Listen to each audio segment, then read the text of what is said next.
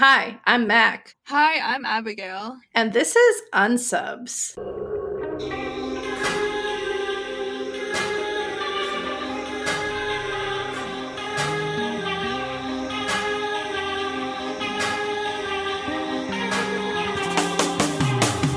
This is the podcast where we recap each episode of Criminal Minds and then we rate and review And today we are recapping season one, episode 13. Right? Yes. you got this. I've got this. Uh, poison. I think just keep that in for authenticity's sake. Yeah, for sure. Uh, this is, I think this will be my like fun fact of the day. But this is the first episode. Actually, I guess this is technically the second episode we've recorded since the show has come out because we had such a backlog of episodes. And we did actually record the next episode Already, uh, yeah. already, like a month ago. so I'm all fucked up. Yep. well, we like recorded episodes 1 through 12 in the span of like 2 weeks. And then we recorded episode 14, which is the next episode, which we have a guest on. which we have a guest on. So we recorded that with her, and that was so much fun. And also, Mhm. will definitely be the longest episode for sure. for sure. And now we're recording episode 13 and also episode 15. So we got to get back in the mode of it.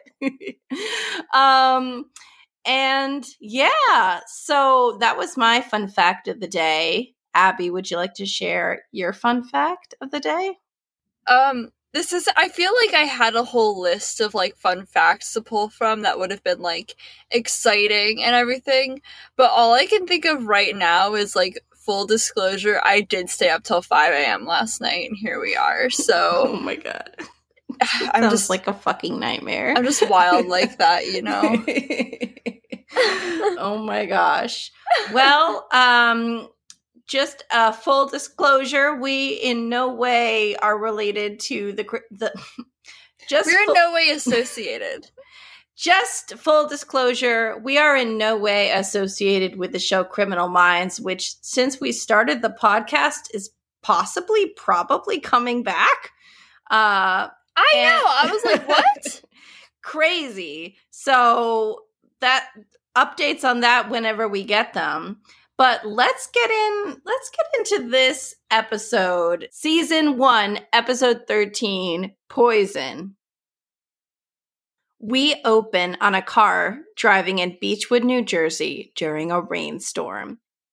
We see father and son, Eric and Jack Fisher, returning home from a movie. I hate when they spell Fisher like that. It just fills me with a lot of anger because it looks like Fitcher, like Fischer, but it's Fisher. I hate the English language. Okay, sorry, go on. I've got a lot of pages worth of notes, Abby, to get through. I don't know. I did. I didn't cut you off though. I let you finish. So you know what? We're moving up. We're we're we're about to get so professional up in here. okay, I'm just I'm moving past it. Uh, Jack Fisher. Fitcher. Jack Fisher, the dad, swerves off the road when he sees a deer, and then he pulls over because he thinks he has a flat tire from swerving. And he gets out the tire iron from the back and starts attempting to fix the tire when he's attacked by something that we can't see. We just hear growling, and it's like kind of found footage camera work. Um, and all this time, I'm just sitting there like, if I had a flat tire, I'd be calling AAA. I do not know how to. I feel like that's like a skill that we should learn to do, but it's just so put off. That's yeah. I, I'm like I should learn to do that. Anyway, yeah, we we got AAA. so I would call AAA. Okay, but Jack is like, no, bro, I got this until I'm attacked by this monster. Um, and we just kind of hear screaming, and his son gets out of the car. Uh, and then we cut to the next morning, and a state trooper finds the car, and Jack is still inside, and he's like clearly traumatized, and there's blood everywhere. And the trooper thinks that he's like drugged up. Um, and then the state trooper fi- finds um, Eric's body, which is like beaten up and unconscious or dead. We don't know. We cut to the BAU headquarters in Quantico, Virginia. The BAU team is on the case. We learned that Mr. Fisher, Fisher, Fisher. Fisher, Fisher ingested a large amount of LSD. I'm sorry. My man was tripping. Abby, a child is hospitalized. How could you laugh at a time like that? You were the one who laughed first. Because it's ridiculous. I'm sorry. We'll get into it in a moment. So, six other victims have also ingested similar large amounts of LSD. Each victim received 10 to 20 times the usual dose, or as Goob says, enough to kill a small child. I guess this child wasn't small enough to get got then. Well, no, but another child. But technically, the LSD didn't kill the child. The child just fell out of a tree, uh, and that that put her in a, a coma. And we actually we we never find out if she lives. They said we like EDM. We're getting ready for an EDM concert. Come on. One of the other victims, Gail Norman, is dead. That that name bothers me because it looks like it's the reverse of Neil Gaiman. Um, sorry. What the fuck is the matter with you today? I was at 5 a.m. Okay. Oh my gosh. Uh, so one of the other victims, Gail Norman, is dead. But- Gaiman. Gail Norman. But but don't worry, it wasn't the LSD. She just got high off the LSD and then ran into the middle of the road and was hit by a car. And that's how she died. It wasn't the LSD. I can't handle this episode. And then also Brittany Cannon, who was nine years old, fell out of the tree because she was high on LSD and she was like, you know what would be really cool right now is to climb into a tree. These kids and their drugs. and she fell out and she's in a coma because she's got a fractured skull. Why don't you share the, the profile of the poisoner? Okay, so there are four types of poisoners, and they target multiple victims. So, the true believer, the political terrorist, or the religious cult, extortionist, um, and that's like product tamperer who holds a business hostage in exchange for money, prankster, usually a young offender who doesn't mean any harm, an avenger person with a personal vendetta who uses poison as his method of murder. The true believer, extortionist, and avenger usually first test the scheme out on like a small scale before going after their real targets. So that means the BAU has to act super fast. So essentially, the BAU thinks that this LSD is a test run, and they just have to figure out how, you know, how, number one, where this LSD was dosed, where people were dosed by this LSD, and number two, how the poisoner is related to that specific initial dosing site, and then number three, who the intended target or intended audience is. So we meet Detective Hanover of the Beechwood PD. Hotch and Gideon meet with uh, Jack Fisher to uncover more about the way he was dosed and how that could relate to the serial killer. Um, he's currently in a psych ward. He asks Gideon, shrink or cop? And Gideon says, a little bit of both. Jack and Eric's mother are both divorced, and Jack's still pretty upset about the fact that Eric's mother cheated on him. But Gideon believes that Jack would not have hurt his son Eric if he had not been drugged out of his mind with LSD. We also learned that most of the victims were also drugged with Rohypnol, which is also known as the date rape drug. They mentioned it a lot in this episode, um, but like I feel like our generations are very familiar with Rohypnol being the date rape drug. But in case you aren't familiar, the idea is that if someone doses you with it, you have amnesia and you can't remember either the events that happened to you at all or very clearly. Yeah, it's like you kind of will forget what happened. Like a lot of the time, and maybe I'm not going to explain this well, but a lot of the time it's like you'll be drugged and you'll forget how you came about to be drugged. Um, and then all the events following that until you like wake up. The poisoner wanted to drug people with LSD, but he also drugged them with Rohypnol so they couldn't remember where they were dosed with LSD. It was just a potent cocktail. And the BAU believe that this poisoner is a prankster type, so possibly a high school kid who does not have like serious evil motives. The team learns that the victims were likely all drugged at a cafe. Four out of the six victims were customers there. Nell Trucco, Trucco, I have no idea. Nell Trucco, she's the owner of the cafe. Um, the BAU asks her if she knows about any high school kids, like young punk types that may have dosed everyone with LSD. And she says she doesn't know any high school kids, but they should talk to one of her bus boys Danny Wallace because he is a high school kid. So the BAU find out that Danny Danny Wallace skipped school and didn't go to work and they're trying to find him. Elle visits his girlfriend Samantha DeForio's house cuz Samantha also skipped school. Danny actually calls Samantha while Elle is at the house. And at first, he's like, you know, what's going on? And then he's like, don't tell the police anything. Elle believes that he's nearby, so she runs out and she finds him trying to get away on his motorcycle. She arrests him and she says, This isn't what you had in mind when you skipped school today, huh, Danny? Amazing. So Elle and Detective Hanover interrogate Danny. Elle accuses him of drugging the cafe's milk.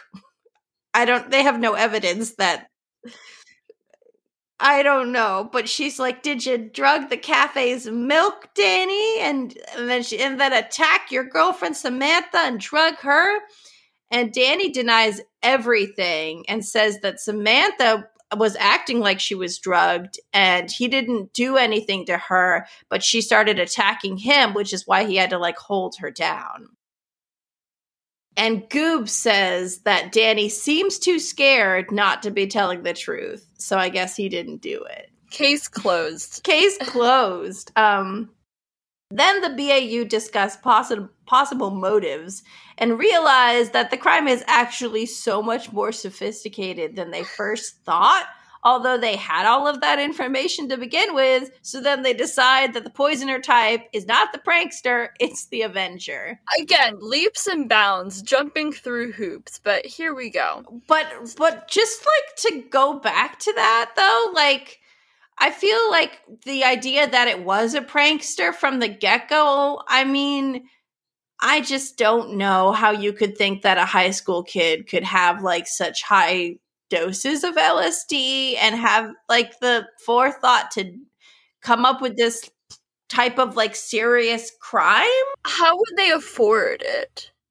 Yeah, LSD is expensive, kids.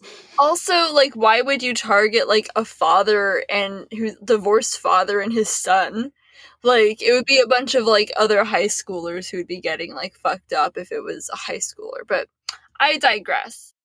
Also, it would be LSD plus Rohypnol. So now you're like really rolling out the big bucks. And bus boys make money, but they don't make good enough money for you to be like shooting your load on all of these drugs and then throwing them away on other people. If you're going to buy LSD, you got to use it yourself if you're a high schooler. Literally. Like also like what is the minimum wage in New Jersey? They can't afford this. Oh, and what what year was this released? I'm going to look it up right now. Season 1 Criminal Minds. I'm going to say 2007. 2005. So the minimum wage in New Jersey was five five dollars and fifteen cents per hour. Oh then, my god! And it was raised to six dollars and fifteen cents per hour, October two thousand five. But let's also remember that if you are under seventeen, you are not allowed to exceed like 20 hours of work. Actually, I forget how many hours it is, but you can't, Yeah. you're not working full time and you're in school. So, Yeah. like, that's not a lot of money. That's nothing. So, come on, get it together, guys. A high schooler, bottom line, is not going to be able to afford LSD and Rohypnol. Like, uh uh So they go into they like we said they decide that uh this poisoner type is an avenger. I can't say that with a straight face. Okay. And so uh they would be uh they are an avenger, so they would be motivated by revenge. They would be a local resident and they would act alone or may have been been oh my god, they would act alone or may have been manipulated by someone close to him who would have likely been quote unquote disposed of. So they say that they would be a cautious, deliberate, high functioning male between the ages of 35 to 50. They also chose LSD for a reason because he feels that he has been misperceived by society. Um, and he uses the combination of LSD and Rohypnol to cover his tracks. So he's intelligent. This attack was a test run, and he likely does not have a criminal record, but has filed a civil lawsuit or criminal action on his true intended victim, possibly someone connected to the cafe that they believe the poison came from. Yeah. It's, um, hmm. It's a lot of leaps and bounds. Again, acrobatic acrobatic flips through hoops to get to some of these conclusions. The latest victim is Lynn Dempsey. However, she was not poisoned by LSD and Rohypnol. She was poisoned by botulism. And she dies. And she goes, the eh, the eh. And we're like, the end, bitch? but we don't know. And apparently, botulism is like the deadliest toxin known to man it paralyzed it paralyzed victim that's what it said in the episode anyway i don't i don't fucking know. It paralyzes victims and blocks acidic set of it blocks something and it basically chokes you to death because you can't breathe. Um, and without an antitoxin it will kill you within 36 hours. So unfortunately um, the hospital is trying to find out what's wrong with lynn dempsey but they don't figure out it's botulism until it's too late to save her but then Reid also says that botulism is used in Botox, so it's super common and easy for people to get their hands on. And I was like, the fuck? Hello? Hello? Uh, mm, yeah, no, no, thank you. No me gusta with that. Um, so Morgan and Elle realize that the cafe is not the place that the people were poisoned at. And they realized this by just having like a convo, like a really good convo. They realized that the place where everyone was poisoned was the First New Jersey Federal Bank, which is actually right across the street from the cafe, because one of the victims of the poisoner said that he went there before he went to the cafe. So Morgan and Elle watched the security tapes from the bank and realized that all of the victims were in the bank before they were poisoned. And they're trying to figure out what they all touched or came in contact with. And they see this bowl of like candy. You know how like banks always have like a bowl of like bank candy, like hard ass candies that you don't want to eat, but they're there. Or they will sometimes give you, like when you're a kid, like a little lollipop if you go in there with your or with your parents. yeah, like bank candy. Who knows how long it's been sitting there? Oh, 30 years at least. Yes. so it looks like they see they see Lynn Dempsey touching the candy, but it looks like she's actually the one she's she's on camera taking out the old bank candy and replacing it with like new bank candy that's probably laced with LSD and Rohypnol. So they're like, "Damn, is Lynn the poisoner?" And she just got like a taste of her own medicine and fucked up. So they look into Lynn Dempsey's background. They learn that she worked for Hitchcock Pharmaceuticals, and the BAU realizes that she was probably the unsub's accomplice that was like killed off. So they think, okay, so the the the connection now is Hitchcock Pharmaceuticals. The unsub must have worked at some point for this company. So of course it's like Garcia work your magic. And she can't pull up a list of anyone who was fired, but she does find a list of 30 employees who were downsized and shipped off to like lame ass third party companies, like subsidiaries of Hitchcock Pharmaceuticals. Not only is it a poisoner avenger, but it is also a workplace killer. a workplace killer is someone who doesn't give themselves up. They lost empathy and a moral compass. They will take out anybody to move forward in their cause. They will also most likely kill themselves and stay close to their potential victims. We then learned that Lynn Dempsey applied for a loan at the bank, the the first New Jersey bank of whatever, was denied for her loan, and her partner in crime, the unsub, had their patent rejected because uh, Hitchcock Pharmaceuticals had already applied for the patent on the anti aging technology PCO 99. And they learned that the unsub is Edward Hill, and the BAU and New Jersey SWAT team swarm his lab and take him into custody. And I guess he's not a workplace killer now. He's just an Avenger. The unsub has a vendetta against Hitchcock Pharmaceuticals. And he says they took. fucking stop. they took everything from me fruits of my labor best years of my life. They took my family. And when there was nothing left to take, they took two thirds of my salary and my health insurance. So they have the unsub. They know how the initial test run was conducted. So they're like, who are the final targets? Who were you actually trying to attack? Right. And now they know that he is going to use botulism, not LSD. So he used the LSD and Rohypnol because those people were like innocent bystanders, even though grandma did run out into the middle of the road and was hit by a car. grandma got run over by a car. That's what was my first thought. Anyways, um, so he so Edward admits that he spiked the punch at this big office party that Hitchcock Pharmaceuticals was having. So the BAU shows up and they're like, "Don't drink that." And everyone's given the antitoxin and survives. Yay! But Goobs is like, "Wait. One of the original victims was diabetic and wouldn't have taken the candy from the bank." We're now like 38 minutes into the episode, I'm like, okay, all Another right. twist. Yeah. Incredible. Get up, uh, go to the bathroom, get a glass of water, come back, get ready. so, so Goobs discovers that Lynn Dempsey poisoned the candy, but also poisoned the dis- the deposit envelopes. They only got only one person was infected via the envelopes but everyone else was infected via the candy. But then Lynn Dempsey was also infected by botulism at some other point. What a cocktail of poison.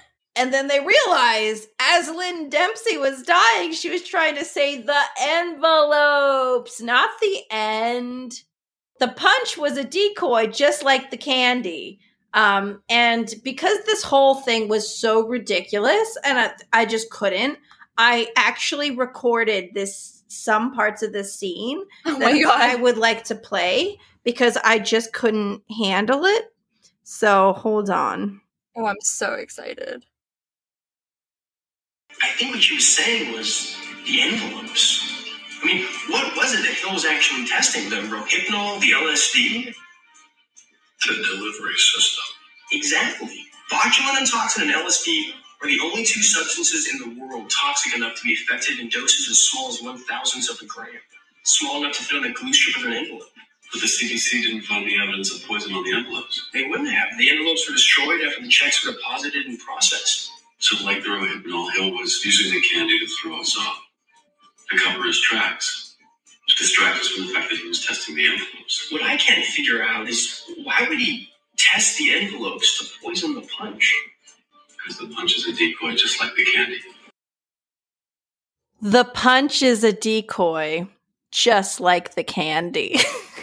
Because the punch is a decoy, just like the candy. The punch is a decoy, Comma. Just like just a like the kid. Because the punch is a decoy, just like the candy. I love that someone was paid to write these words. Ooh, what what a fucking script there, bud. Um anyways, so as they discover this, Edward kills himself. The party at Hitchcock Pharmaceuticals was a decoy because only lower level staff was there and there was really no reason for the unsub to attack them because they didn't they're not the ones that decided that his th- that stole his patent idea. And we still don't know if Hitchcock Pharmaceuticals really did that the Hitchcock corporate executives are the real targets, and they're out on a corporate retreat in the middle of the woods licking envelopes without their cell phones. Because that's what people do. There's an iconic line, shut up and lick it, Bob. Oh my god. and the and the BAU shows up to save the day just as all the executives are like, you know, very ill. And part of me was kind of like, you know, like let capitalism burn. let it burn, you know? Let it burn. Like I'm kind of like, uh, you know, I don't think he should have killed Lynn Dempsey, but No. you know, and I think it's unfortunate that grandma got hit by a car and two kids are in a coma. But like, I'm kind of like, mm, you know, like The rich. yeah, eat the fucking rich. Eat. The- um, I also wanted to share this great quote. The quote is Before you embark on a journey of revenge, dig two graves. Oh my god. So uh what a what a episode there, bud. What an episode. Um, I'll get into my little profile bit. There wasn't a whole lot to explore because most of the like poison stuff was like already covered. Um, but something uh, that they did mention on the uh, Criminal Minds Wikipedia page for this unsub specifically was that he's a wound collector. So I did a little uh did a little bit not a deep dive like a shallow dive into what a wound collector is. So a wound collector is a pathology that re- is referring to a criminal who uses like slights, grievances as wrongdoings uh, as a way to justify their violence. So this term is usually uh, used to refer to people who are motivated by like terrorist ideology, but it can also be applied to any kind of criminal. Normal, regular, regular people can fall under this categorization if they habitually bring up their grievances. So we see wound collectors join cults, be cult leaders, and also be people who join hate groups. So Jim Jones of like Jonestown fame would be considered a wound collector because he kept tabs on those around him in society and those who didn't appreciate his grandeur.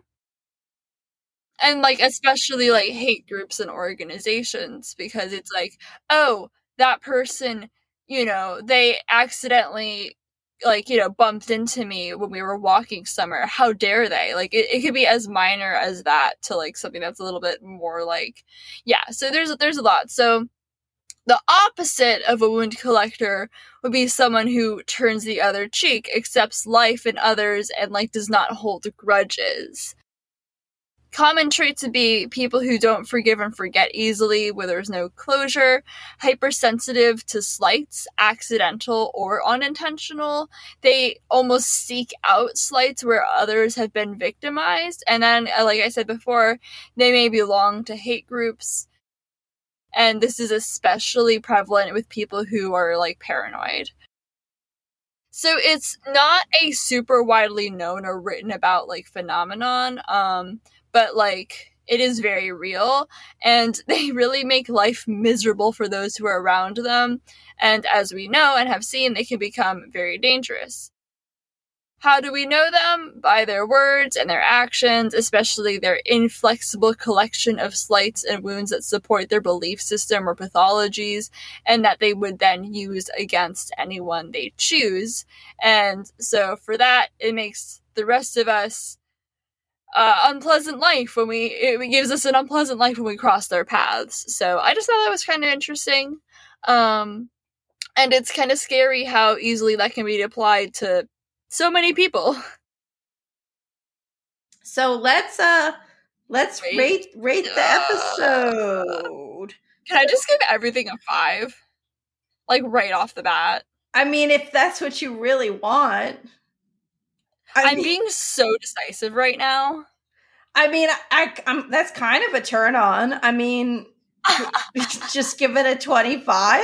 Diggs will listen to this and be like, holy shit, she's never made so many decisions so quickly in her life. I mean, it's kind of like a like a, a Libra thing to be indecisive, but if we give this a 25, it gets a worse score than Natural Born Killer. Yes, as it should. Oh, wow. Okay. You're you're throwing one in for the rats.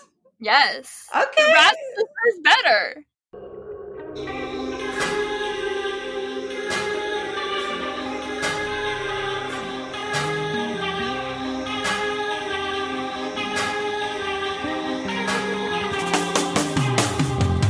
Follow us on all the socials at Unsubs Podcast. Follow my blog, yournewapartment.tumblr.com.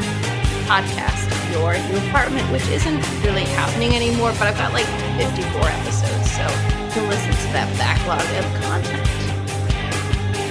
And you can listen to my solo podcast, which Mac has also guested on Between Stage and Screen podcast. And you can also follow me on Instagram at Between Stage and Screen podcast. If I could say the name, oh my god, at Between Stage and Screen podcast. Next episode is our first ever guest. It's a great episode. It's an amazing episode. It's an Um, amazing episode from on our part, but also like the episode itself from Criminal Minds